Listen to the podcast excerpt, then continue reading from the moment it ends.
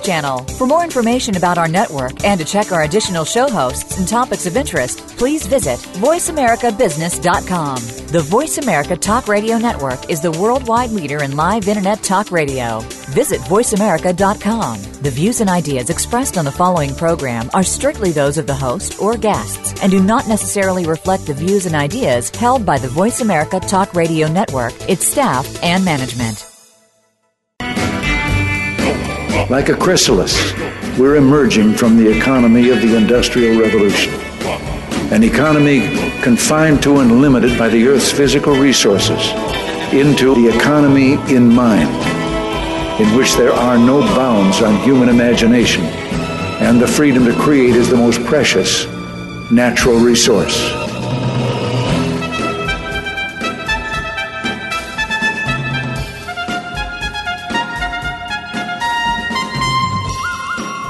Welcome to the Soul of Enterprise Business and the Knowledge Economy, sponsored by SAGE, supporting small and medium sized businesses by creating greater freedom for them to succeed. I'm Ron Baker, along with my good friend, VeraSage Institute colleague and co host, Ed Kless. And folks, today we're going to do Shut Up and Eat Your French Fries. Ed, this is going to be great. I love this show title. Love it. Did you know, Ed, that a child asks about 40,000 questions between the ages of two and five? Yes, I do, Ron. And I've got five children. Yes. I do. So wait, forty thousand times five, so that's two hundred thousand questions, Ron. Two hundred thousand. Hence, shut up and eat your. Fr- now, give us the origin of that, Ed. Where's that? Where's that line come from? Yeah, so this is a, a Louis C.K. Uh, bit, and love Louis C.K. And we'll we'll definitely put this one up on the show notes. And just the the, the warning right now: not suitable for work or home. Right or young kids, young kids. No, yes, you don't want to play this video around them, but it's hysterically funny. And Louis C.K., as many comedians do, have has a fantastic insight into this. And the the, the bit starts off with him saying, you know, people who see parents uh, out and about and are critical of them were never parents themselves. Because if they were they would be saying you know what what did that child do to that poor mother? Right? And most of it is around asking the question why? Right so you know daddy it's you know we can't go outside. Why? Well because it's raining. Well why? And he goes on to the next to the next and he's and he brings it back and he says look i'm going to stop here before this gets weird and abstract. But you know all of a sudden you're saying crazy stuff and it always ends up with sitting in a mcdonald's with bags strewn around you going just shut up and eat your french fries because it's true, right? If you keep asking why, I mean, ultimately you end up with stuff, something like, well, things can't be and not be at the same time. you get all to these existential, uh, you know, answers. Right. Yeah, that's the Toyota Five Whys, right? It I is mean, the Toyota Five Whys. But in a business context, I think that we are challenged by this because I don't think that in a business context we ask enough why. And what really the, the shut up and eat your french fries is a nod to is the fact that there have been some times in my business career where I have been told to shut up and eat my french fries. Sure. And and I can tell you that nothing will get me PO'd faster than saying that. Right? Yep. Especially if I'm just asking like the first or second why.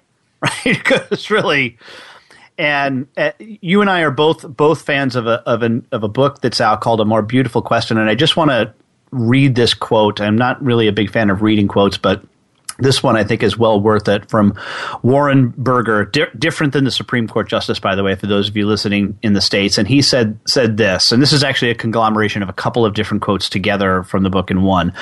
Great products companies, even industries, often begin with a question. Yet few companies actually encourage questioning in any substantive way.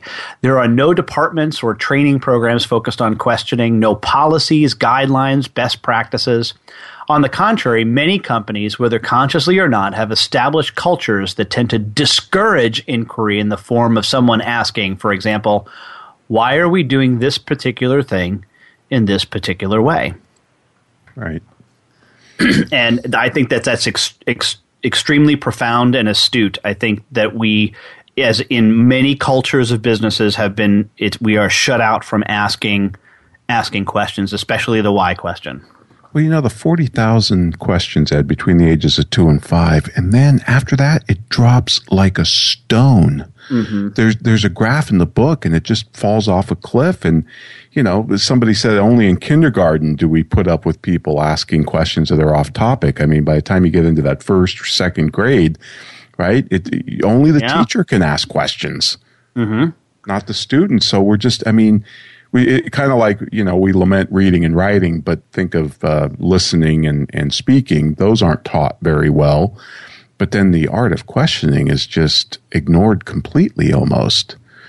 And and, and like you said, and like what Berger says in the book, um, you know most companies don't don't facilitate asking questions because I think part of it is again this holdover from Frederick Taylor efficiency efficiency efficiency. Asking questions is inefficient. Oh very inefficient right? I mean wait a minute. I got to stop here and explain myself?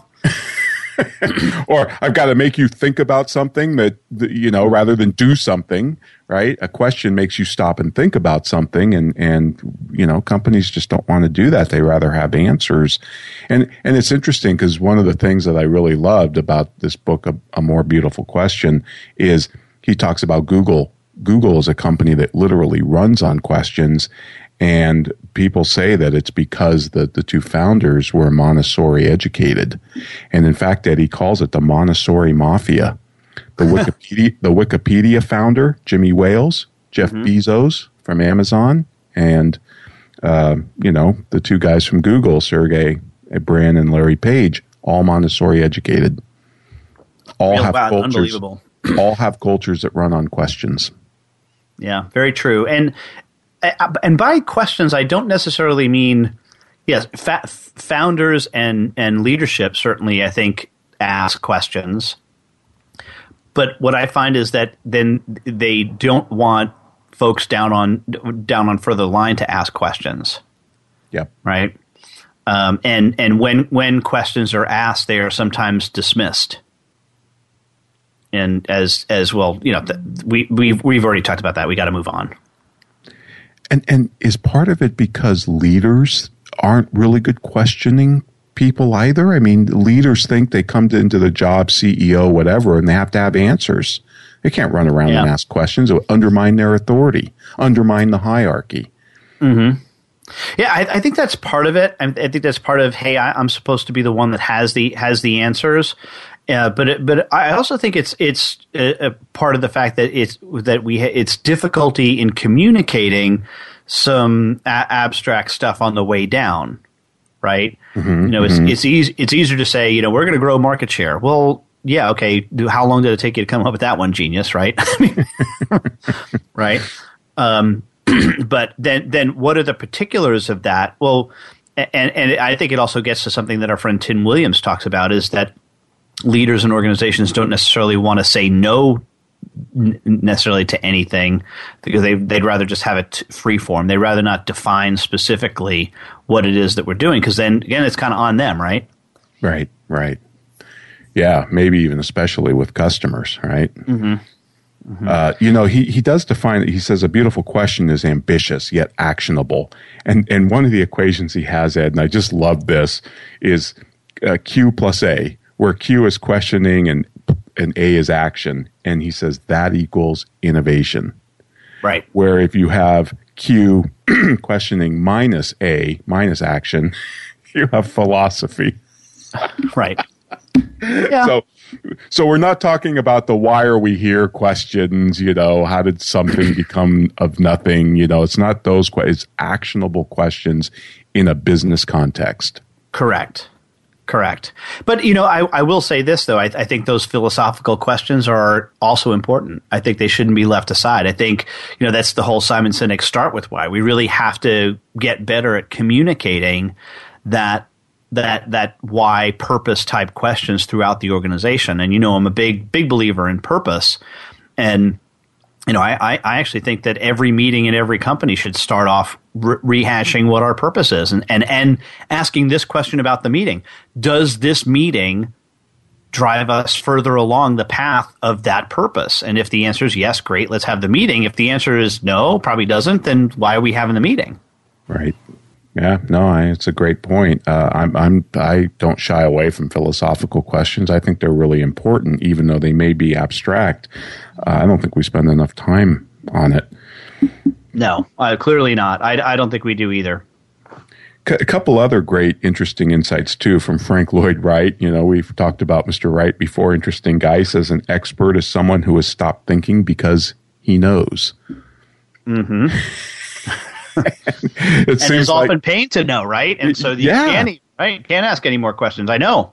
Yep. Yeah, and and you know, I I think this is one of the hardest things, and I can only speak as a you know recovering CPA, but you know, there's been talk for decades about accountants, uh, you know, doing more business advisory and consulting services, and I do think Ed, the biggest roadblock to that is we're paid for answers. When clients ask us a tax question, whatever, we, you know, we feel we need to get the answer or go look it up really quick or have it off the top of our head. But consultants are paid for questions. Mm-hmm. And the questions are far more valuable than the answers. And I don't think the profession can wrap its head around that. Yeah, no, I, I, would agree with that. that. that. was something that my mentor Howard Hanson said to me way very early in my consulting career. Probably not early enough, by the way. Which is consultants are paid not for great answers, but for asking great great questions. And he would even add and asking a, a different, newer question, right? Something that is is different from what's been asked in previously. And I'm just going to share a, a, another quote from a gentleman I know you have a lot of respect for too, Ron, and that is Eric Hoffer who mm. was uh, so uh, he is a philosopher, self-taught philosopher. Uh, was a what a longshoreman in Port of San Francisco, right? Right, right. And then uh, taught himself philosophy, and and I really do like this about the idea of questions. He said language was invented to ask questions because answers can be given in grunts and gestures, but questions must be spoken. Humanness came of age when man asked the first question, and I love this part, Ron. Social stagnation results not from a lack of answers but from the absence of the impulse to ask questions. It's brilliant. I, yeah, it is absolutely brilliant, and I think that that is you know s- separate out the philosophy of this and change social stagnation to you know s- stagnation of an organization. Sure, value stagnation or results. Or, yeah. Right.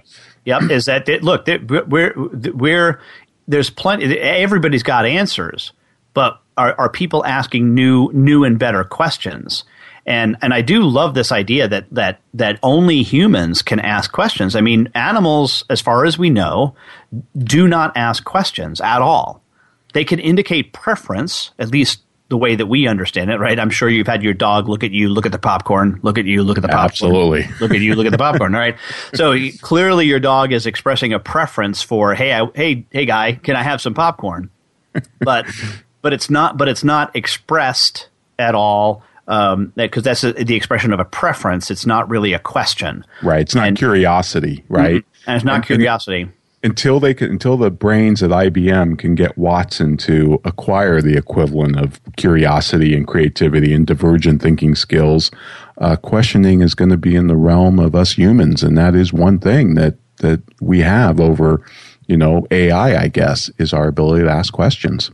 Yeah, because uh, uh, as far as I know, that's a that's a good thought, Ron. I have to do some research on that. But Watson will only take input, right? I mean, yeah. Watson's not just going to uh, all of a sudden say, you know what, I don't want to learn. I want to learn about this now. I, I guess in, when they played Jeopardy, Ed, they have since they have to answer in the form of a question. He was they were able to get him. Yeah, yeah, know, but, all, that's not the same thing. No, but then you know that, that that's just that's just a, a, a, an interesting game show technique to make it a little bit more interesting, right? I provide the answer and you provide the question, but but but but it's not it, it's it's not a genuine seeking of new knowledge Right. Right. It's right. not an tell tell me more about that. Right. So anyway, wow, this is a, a great conversation. I'm gonna. I, I, personally love talking about this stuff, so I'm enjoying the, the, this show, and I probably will enjoy the rest of it. But right now it's time time to take our first break. But we want to remind you that you should uh, always get look at look for us at thesoulofenterprise.com on the website. We keep show notes up there and previews of what's going on. Uh, in addition, you can get links to our books uh, as well as our iTunes. And please keep those uh, reviews on Amazon and iTunes coming. They're like gold to us. Really appreciate that. But if you want to just email us, just email ask, T S O E, A S K T S O E, the Soul of Enterprise, at verasage.com, and Ron and I will be happy to take your questions. But right now, we want to hear from our sponsor, Leading Results.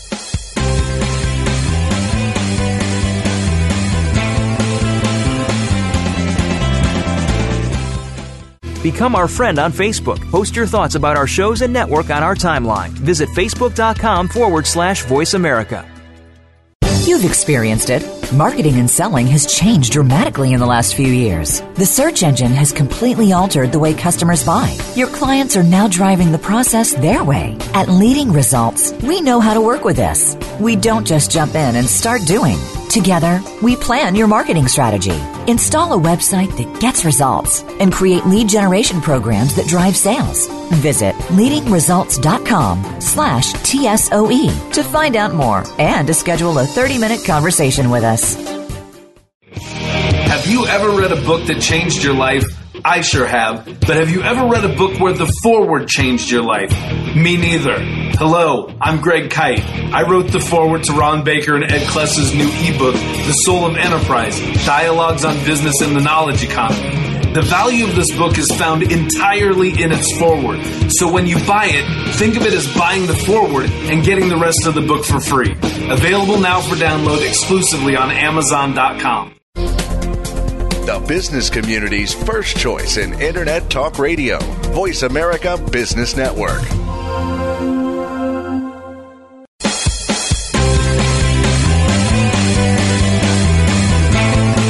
You are tuned into The Soul of Enterprise with Ron Baker and Ed Kless. To find out more about our show, visit us on the web at thesoulofenterprise.com. You can also chat with us on Twitter using hashtag AskTSOE. Now, back to The Soul of Enterprise. You know, Dr. Seuss said that sometimes the questions are complicated and the answers are simple. and that's a great line. it is. It's it's either you know it's a Yogi Berra or Dr. Seuss, whatever. Yeah, yeah. Right, but I think it's right along the lines of uh, understanding. I mean, look, this is a different way of saying was Ronald Reagan's quote, and I'm not going to get it exact. It's it, but but you know, sometimes you know the there are the, there are simple answers. They're just not easy. Easy, right? Right. Um, and I think that's the that that's that's uh, the the flip side of this. But I want to talk a little bit, Ron, about some of the basics of questions, like what what what do questions do for us, right? Okay. And there's five quick things that I want to talk about. One is that questions determine the quality of our experience. Right, the mm. questions that we ask actually determine how how what how well we perceive something. Sure. So the, the, the better we are at asking questions, the, the, the better our quality of any kind of experience will be. And you probably had experience with this, you know, when you walking into uh, a Disney park. Wow, I wonder how they did that, right? I mean, you mm-hmm. know, all, all, of those things. Those are questions that come into to your mind that actually, it, even if they're not expressed, improve the quality of your experience, right? And and it's kind of like interviewing too, Ed, isn't it? Because you really have to listen. If you're going to ask good questions, you really got to be engaged in listening to the person. Yes, absolutely. It is a little exercise that I, I, I do where, and this I, I borrowed this from my friend Mahan Khalsa, who uh, I saw do this for the first time, and maybe he wasn't who invented this exercise, but it's really interesting. And what you do is you take people and go back to Yogi Berra. We have them pair off in threes, right? Um, and th- then what they do is they each take turns at one of three different positions in a conversation. And the first position is what's called the active person, right? This is the person who's telling a story. And we say, just hey, just start to tell tell something about yourself. Doesn't matter. Just anything about you. Just start talking.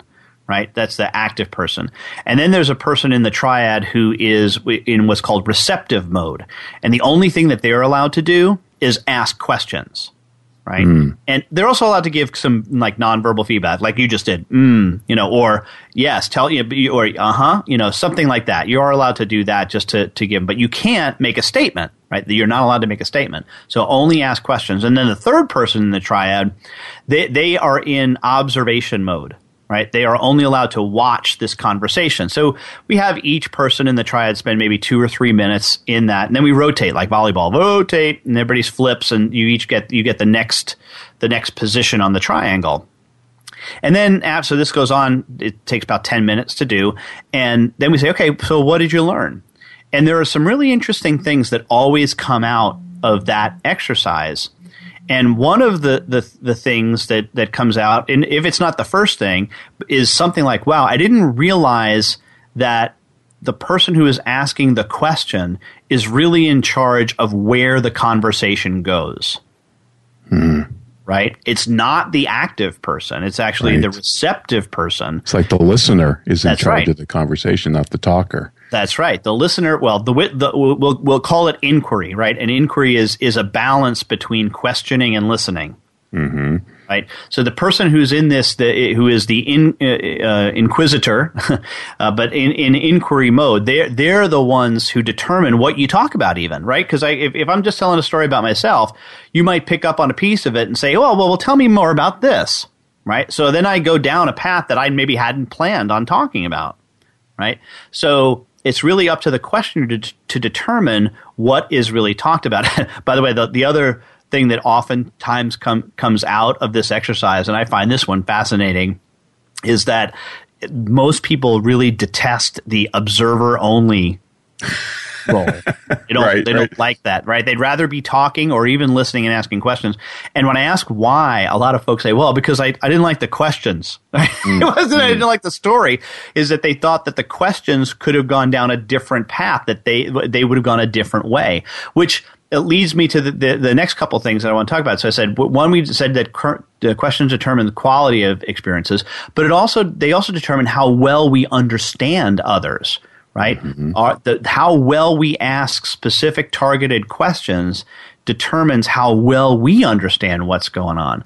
They also determine how we relate to the world, right? and what's important and what's not. They the questions determine what is asking a question about something makes a determination as to that that that must be important because you're asking about that thing it increases the importance of whatever it is that you're asking about at least to the other person and then lastly and i find this one the most fascinating is that questions determine the course of our actions and direct the actions of others mm-hmm. now you wouldn't mm-hmm. think that questions direct the actions of others but they really do Oh, think about Right. in the scientific community. I mean, a good question can can lead to decades of research. Einstein said, you know, curiosity and questioning were holy. Yeah. uh-huh. Amen. Yeah. Yep. No, I, and I, I think those those things are so important, and and I, I think we have given the short shrift to really good questions. And later on in, in the the broadcast here, I want to share, if I can, Ron, some of the best questions that I've come across, and Oh, to see if that'll be, be helpful with people. But um, not not quite there yet. I think we'll we'll save that further for the end. Well, well, you know, Ed, this points up the again the prescience and wisdom of Peter Drucker, who said, you know, his greatest strength was to be ignorant and ask a few questions. Yeah. and and and then that's why I even love his his title of his uh, autobiography, "Adventures of a Bystander." That bystander role, you know, he says it's like standing off stage. You you see the audience and the actors, but you see things that neither of those groups see. Mm-hmm. As a bystander, and he said, you know, the answers he used to tell his customers, the answers have to be yours. Yes. yeah. They can't be mine. They can't. They can't be mine. They can't not be mine because then And- and- then I'm just giving you my stuff. And, and you know, even Dan Ariely, who we interviewed, said, you know, why is it that company leaders, you know, prefer being supplied with answers over asking questions? He said, because answers allow us to take action, while questions mean that you need to keep thinking. We can't have that, Ron. We can't have more thinking. Mm-mm. thinking is dangerous. You know what? People then have ready ideas. Ideas. Yeah. Yeah, you know, that whole ideas have consequences, which I love, and I'm sure you're familiar with that book by Richard Weaver. It's a it's a classic, and it's so true. And I've said that, you know, for decades now. Ideas have consequences and bad ideas have bad consequences. But you know what? Ideas usually come out of questions. Well, they, well, they almost always have to come out of questions, right? I mean, idea, idea does uh, idea is usually some kind of a solution to a problem or a, a challenge that is faced, right? So that that that by definition, I guess, is a question. How how do I how do I do this better? How do I fix this? right? Or why are we doing this at all? Mm-hmm. And and you know, this is why I love the philosopher Bertrand Russell who said in all affairs, it's a healthy thing now and then to hang a question mark on the things you take for granted. and and Ed, that's basically what I did with the timesheet and the billable hour. You right. know, I took that for granted. It was in my DNA, and it's like, wait, wait a minute, why are we doing this? Where, where did this idea come from? you know and i've i've learned that just that question just tracing back the antecedents of something can really help you uh, supplant it with something superior just yeah ask asking questions as to origin right right right yeah like origin of words that's one of my favorite things is okay well if i really want to understand this word i've got to understand the origin of the word and how it's morphed over time as well right and and I guess the other thing about questions too is people feel like they, they, they, I don't know they, they they show ignorance or they're worried about looking dumb or or whatever. But boy, I don't know. I think it's uh, uh, you know like uh, I know the founder of TED, a guy named Richard Wurman, right? He said, mm-hmm. "I know more about my ignorance than you know about yours." Love that. he bragged about it, you know, mm-hmm. and. Boy, I, sometimes I think Drucker's right. I think we should lead with our ignorance more. yeah.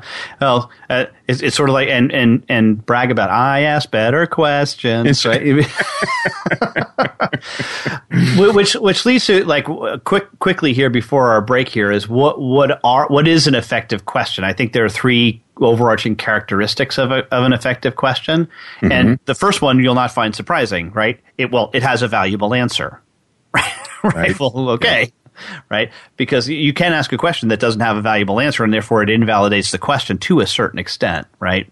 Um, it may, or it may, not, may just be a, a, poor answer to still an effective question. But you, obviously, we want to have a, have a valued answer. But I think these are the other two things that are important: is that the questions questions have a purpose. There's got to there's got to be a there's got to be a reason for the question. You know, a, it's almost a, a why about the why. I guess what philosophers would call this meta metaphysics, right? Um, mm-hmm. or, or uh, what, you know, wh- why about the why? Why why are you delivering this question? There's got to be an, an, I guess an intention might be the best way to describe it. An intention behind the question. Um, and then the third thing that I think is is that they have to be effectively delivered. Right? I've seen I've seen people have good questions but poorly articulate them. Mm and get so convoluted uh, that that you can't understand even what the question is, right? And if I, oh, wait a minute, I got to parse that out. Hold on, are you asking this? I mean, so th- and there are people who don't ask questions so much as they make statements with with a question somewhere buried in the middle, buried in the middle, or you know, is isn't that right? so true. Yeah, it's so. Isn't that true. right? And when we when we get back, I'm gonna we're gonna take you through uh, some bad questions. I had I've got a list of bad questions, especially from a professional uh, perspective. So we're gonna go through those when we get back from our break. But we want to remind you that you can always get a hold of us at asktsoe at verasage.com if you send us an email. And we also monitor the hashtag AskTSOE as well as do have a Twitter handle at Ask TSOE. So if you want to get a hold of us, those would be great ways to do so. And we love to hear your questions. So as obviously we do because we're doing a whole show about questions. So please ask as many questions as you as you like. But right now we're going to hear from our sponsor, Azamba.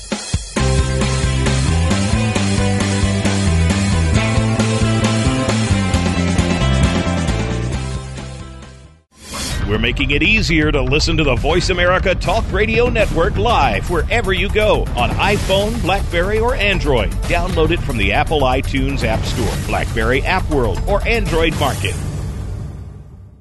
We believe great companies can become even greater by challenging the status quo within their companies. The latest challenge to your status quo? The way people buy has changed. Buyers now control the majority of the front end of the sales process. Sellers must learn to facilitate a buying process, not conduct a sales process. Social buying signals are an opportunity for sales. Learn more go to quantacrm.com slash abc to request a copy of the white paper always be closing a guide to the new art of social selling have you ever read a book that changed your life I sure have. But have you ever read a book where the foreword changed your life? Me neither. Hello, I'm Greg Kyte. I wrote the foreword to Ron Baker and Ed Kless's new ebook, The Soul of Enterprise Dialogues on Business and the Knowledge Economy. The value of this book is found entirely in its foreword. So when you buy it, think of it as buying the foreword and getting the rest of the book for free.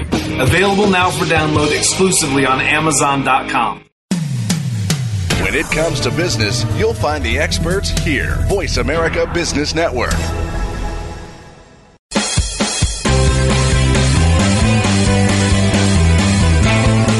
You are tuned into The Soul of Enterprise with Ron Baker and Ed Kless. To find out more about our show, visit us on the web at thesoulofenterprise.com. You can also chat with us on Twitter using hashtag AskTSOE. Now, back to The Soul of Enterprise. Well, welcome back, everybody. We're here talking about the art of questioning. And as the historian David Hackett Fischer observed, Ed, questions are the engines of intellect, cerebral machines that convert curiosity into controlled inquiry. I love that. But mm. you have a list of, or examples of bad questions. Yes. Yes. There, there Yeah, sure, sure. The for, there are questions that actually try to manipulate right? Mm-hmm. And look, I'm I'm going to give extreme examples of like this. leading questions from a from yes. a lawyer. yes. Okay. Uh, all right. I'm I'm going to I'm going to to to give extreme examples of this. But what I what I think is true though, and if you examine this, is that all of these we are all guilty of of of sometimes asking questions like this in to some degree right? So, but I but I will admit that my my examples are off the charts, extreme in one way, but they're they're done to to uh, illustrate it. So, questions that manipulate. Here's an example. You know, Joe, the owner, thinks this is a good idea. Don't you agree? yeah, the colonel thinks this is yeah, right. yeah, you know, G- General Patton wants. Yeah. Think that's a good idea? Um, so that's manipulate. They some questions even try to gain power, right? They try to they try to so it's beyond manipulation, but try to gain power over someone. And a simple question that does this that I hear often asked is, "So are you with us?" Mm-hmm. Right? You know, this goes back to the George Bush. If they're not for us, they're against us. Right? Right. Are Are you with us? Are you with us? And you know that's that that's that's an attempt to assert authority and power over someone. I've heard questions that intimidate. Could this cost you your job? Mm, mm-hmm. Right, and th- that that's clearly something that's putting someone at, on a def- in a defensive position about self self preservation. Is that the I, smartest I, thing you could do? yeah, yeah, good example. Right, that that that, that wasn't very smart. Now was it? Um, uh, bo- boasting questions. And I know this is silly, but you know it, it's it's uh, effectively saying, and I and I hear this in the sales process, Ron, all of the time. So people people will go through and they'll they'll go through their whole pitch and say, you know, we've been around since the Kennedy administration. We've got more features than anybody else. We're the largest. We're the biggest. We're the best. We really take care of our customers, not like that other guy. Blah blah blah blah blah blah blah. But enough about us. What do you think of us? right? and it it comes out a little bit more subtle than that. It's like, well, so what do you think? You know, oh, you guys are great. I mean, so it's you know just trying to get people to tell you how great you are, right? Mm-hmm. Um, but but and it's it's subtle. You know, you don't say, "What do you think of me?" But you but they do say, "So what do you think of what we've said so far?"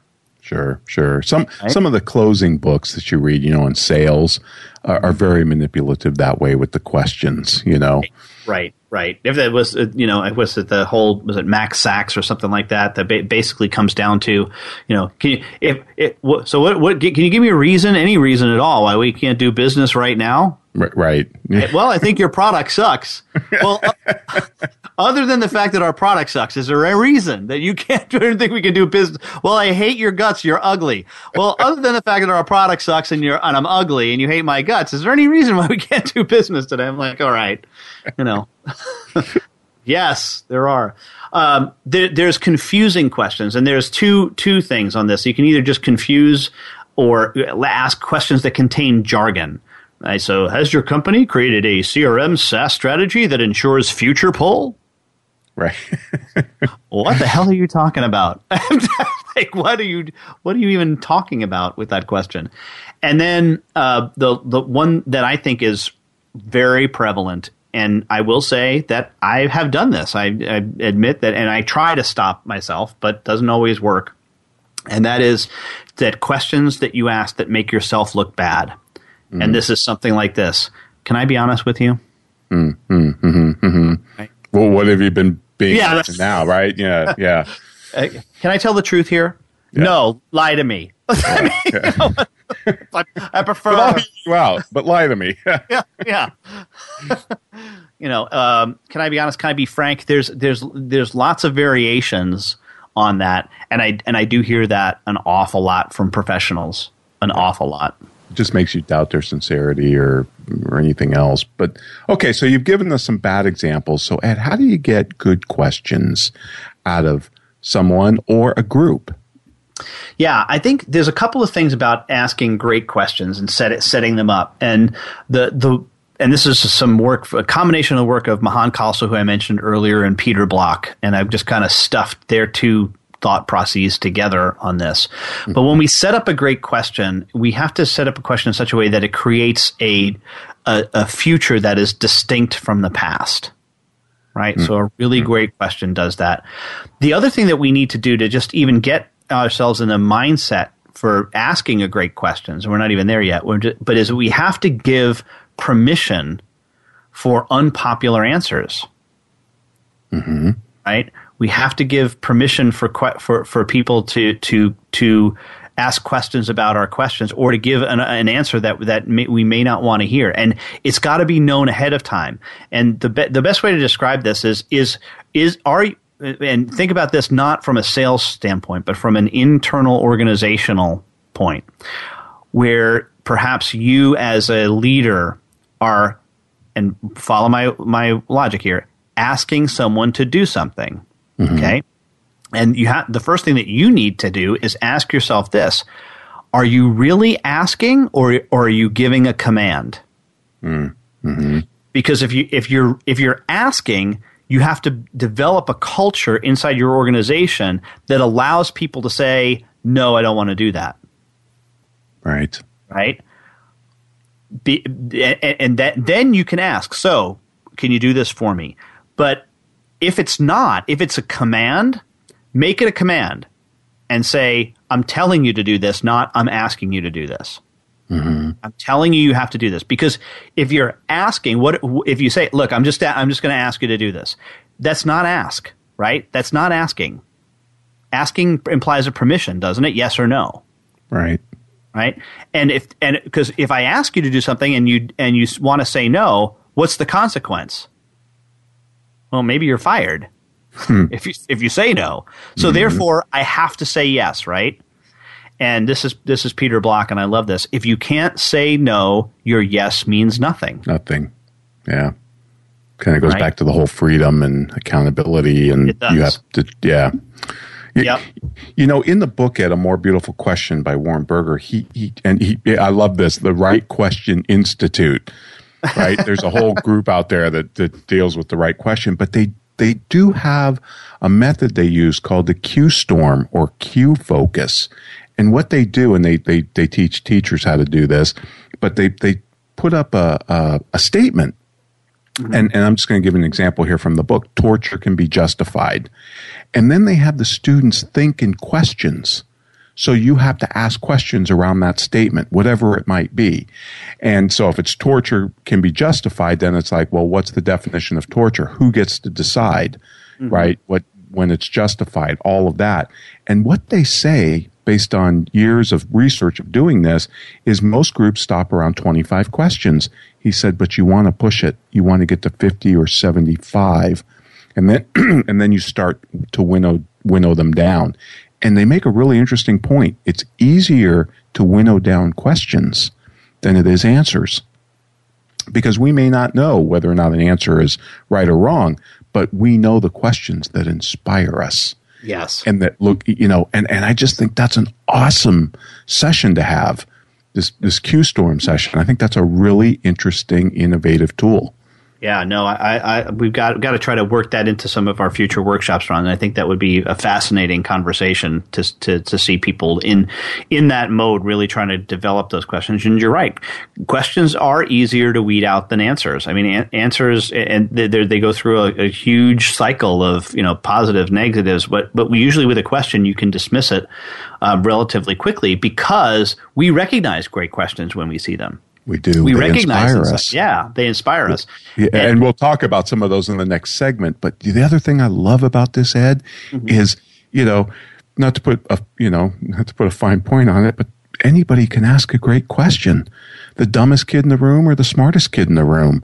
Right. They're they're egalitarian, right? I mean, anybody can come up with an inspiring question. They might not have the answer. right. Right. Right, but you know they, but they, but they've got the got the right question, and that's you know that that's what uh, what Eric Hoffer was talking about. Um, la- lastly, on this on setting up, um, and this I think dire- directly leads, and I'd be curious to see the, your thoughts on uh, how uh, Berger deals with this. But uh, the order of questions becomes important. And Peter Block says that we should ask questions about possibility and dissent early in the process Right. Right. So we have the so when, when we think through this questioning process, we don't jump into questions about implementation first. We first have to ask questions about possibility and dissent, yep. and under and understand both of those things. Right. Before we can, yep.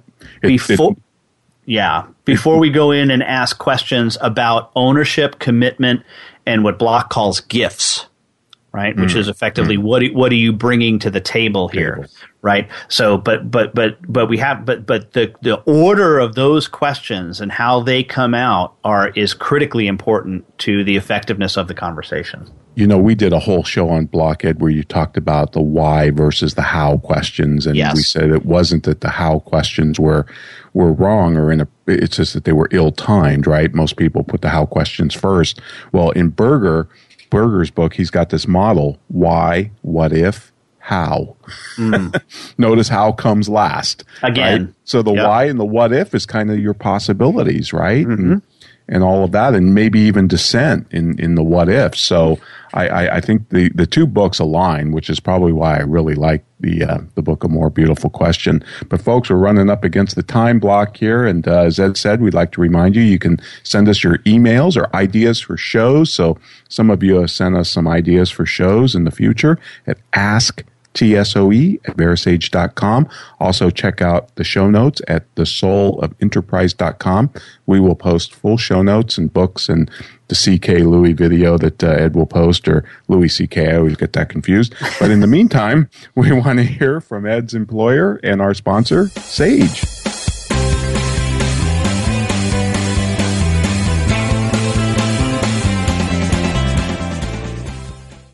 Follow us on Twitter at VoiceAmericaTRN. Get the lowdown on guests, new shows, and your favorites. That's VoiceAmericaTRN. Four new employees, a 20% increase in revenue.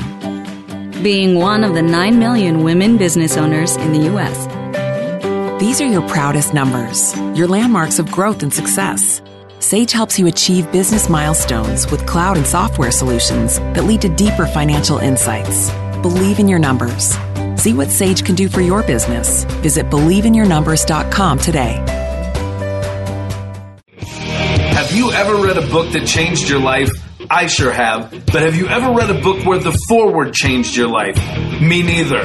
Hello, I'm Greg Kyte. I wrote the foreword to Ron Baker and Ed Kless's new ebook, The Soul of Enterprise Dialogues on Business and the Knowledge Economy.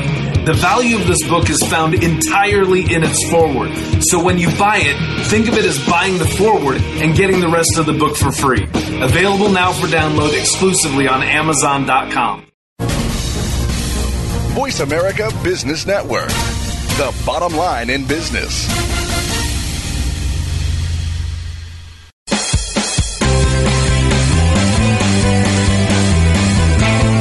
You were tuned into The Soul of Enterprise with Ron Baker and Ed Kless. To find out more about our show, visit us on the web at thesoulofenterprise.com. You can also chat with us on Twitter using hashtag AskTSOE. Now, back to The Soul of Enterprise.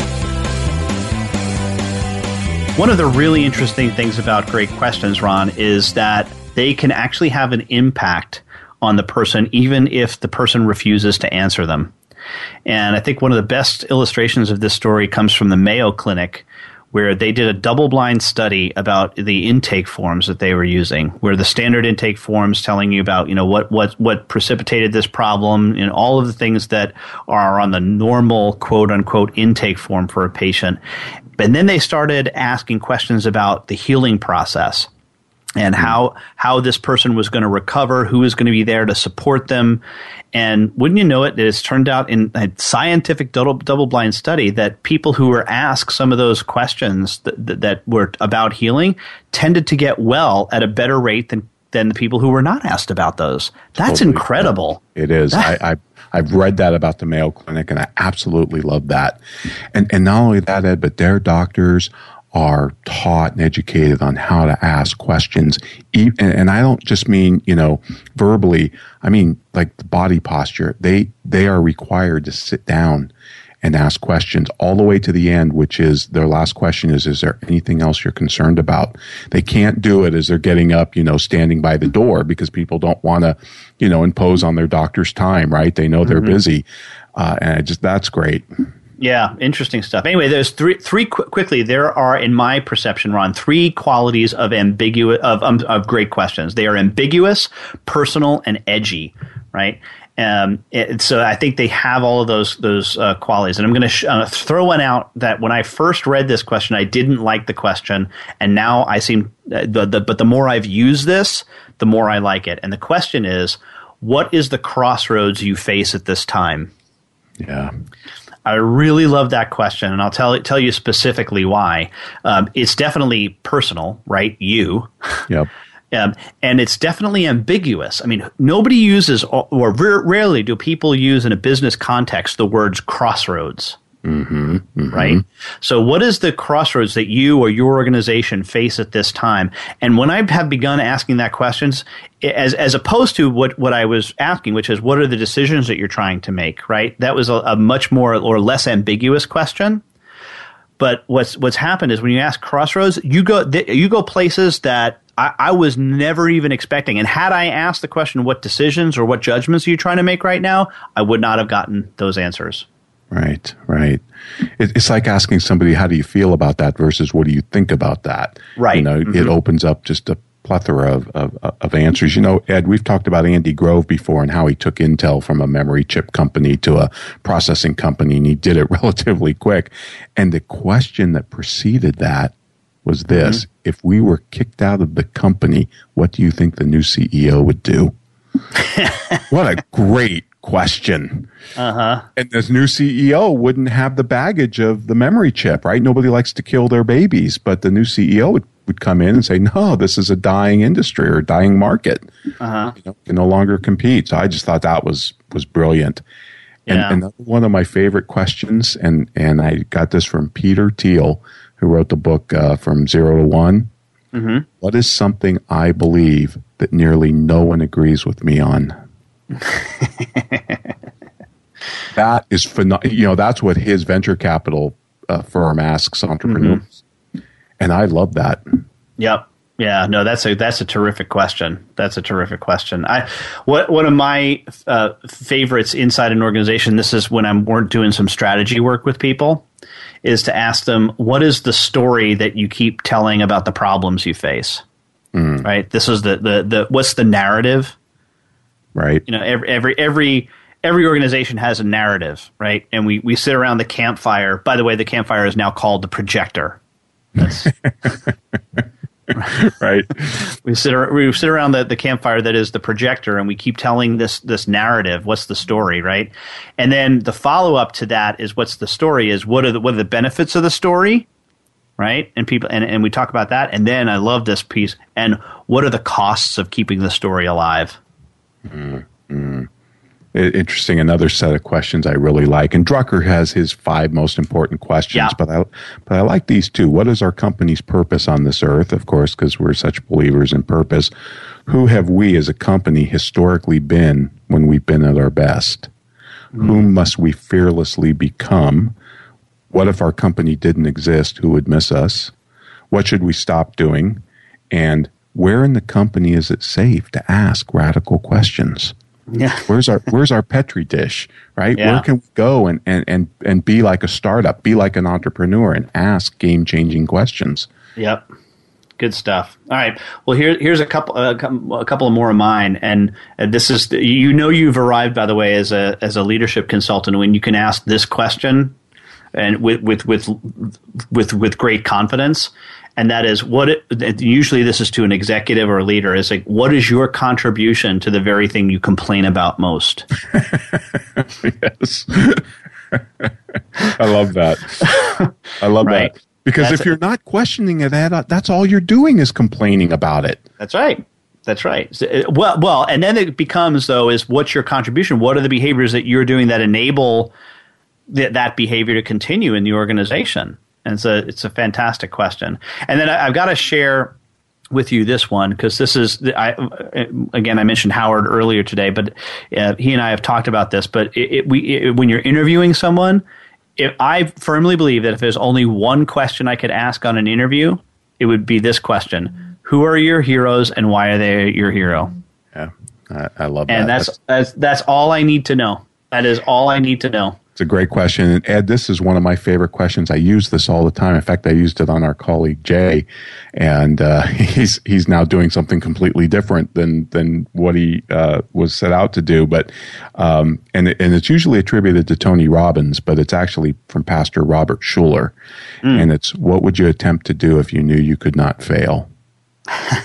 yep.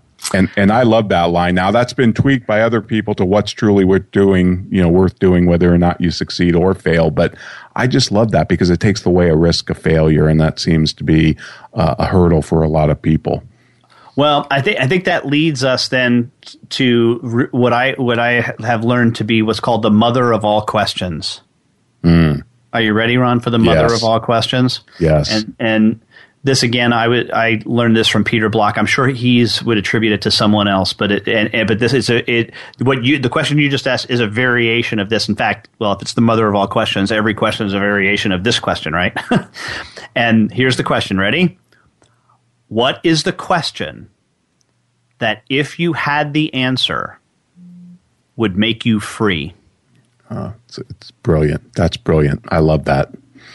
I love What that. is- what is the question that if you had the answer would make you three? And, you, you've got to you've got to process that one a little bit. And here's what I love about it: there is there is no one answer that will sustain you your entire life.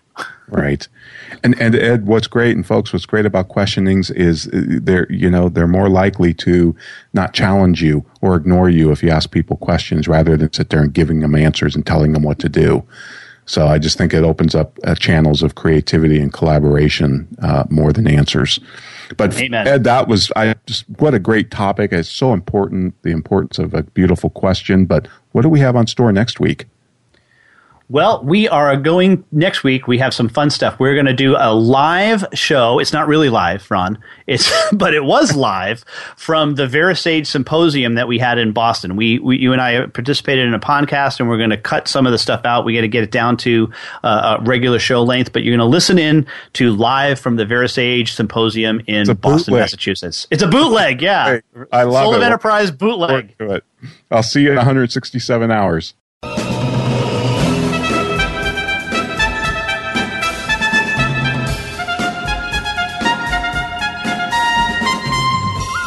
This has been the Soul of Enterprise Business and the Knowledge Economy, sponsored by Sage, supporting small and medium sized businesses by creating greater freedom for them to succeed. Join us next week, folks, on Friday at 4 p.m. Eastern, 1 p.m. Pacific. In the meantime, feel free to visit us at uh, thesoulofenterprise.com. We'll have full show notes. And uh, we'll link to the books we mentioned, A More Beautiful Question by Warren Berger and other things. And also you can contact Ed or myself at TSO at ask TSOE at verasage.com. Folks, thanks for listening. We hope you have a great weekend, and we'll see you next week.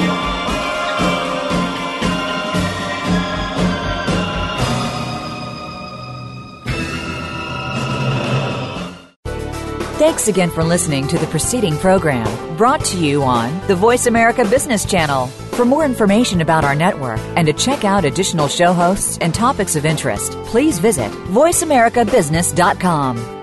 The Voice America Talk Radio Network is the worldwide leader in live Internet talk radio. Visit voiceamerica.com. The views and ideas expressed on the preceding program are strictly those of the host or guests and do not necessarily reflect the views and ideas held by the Voice America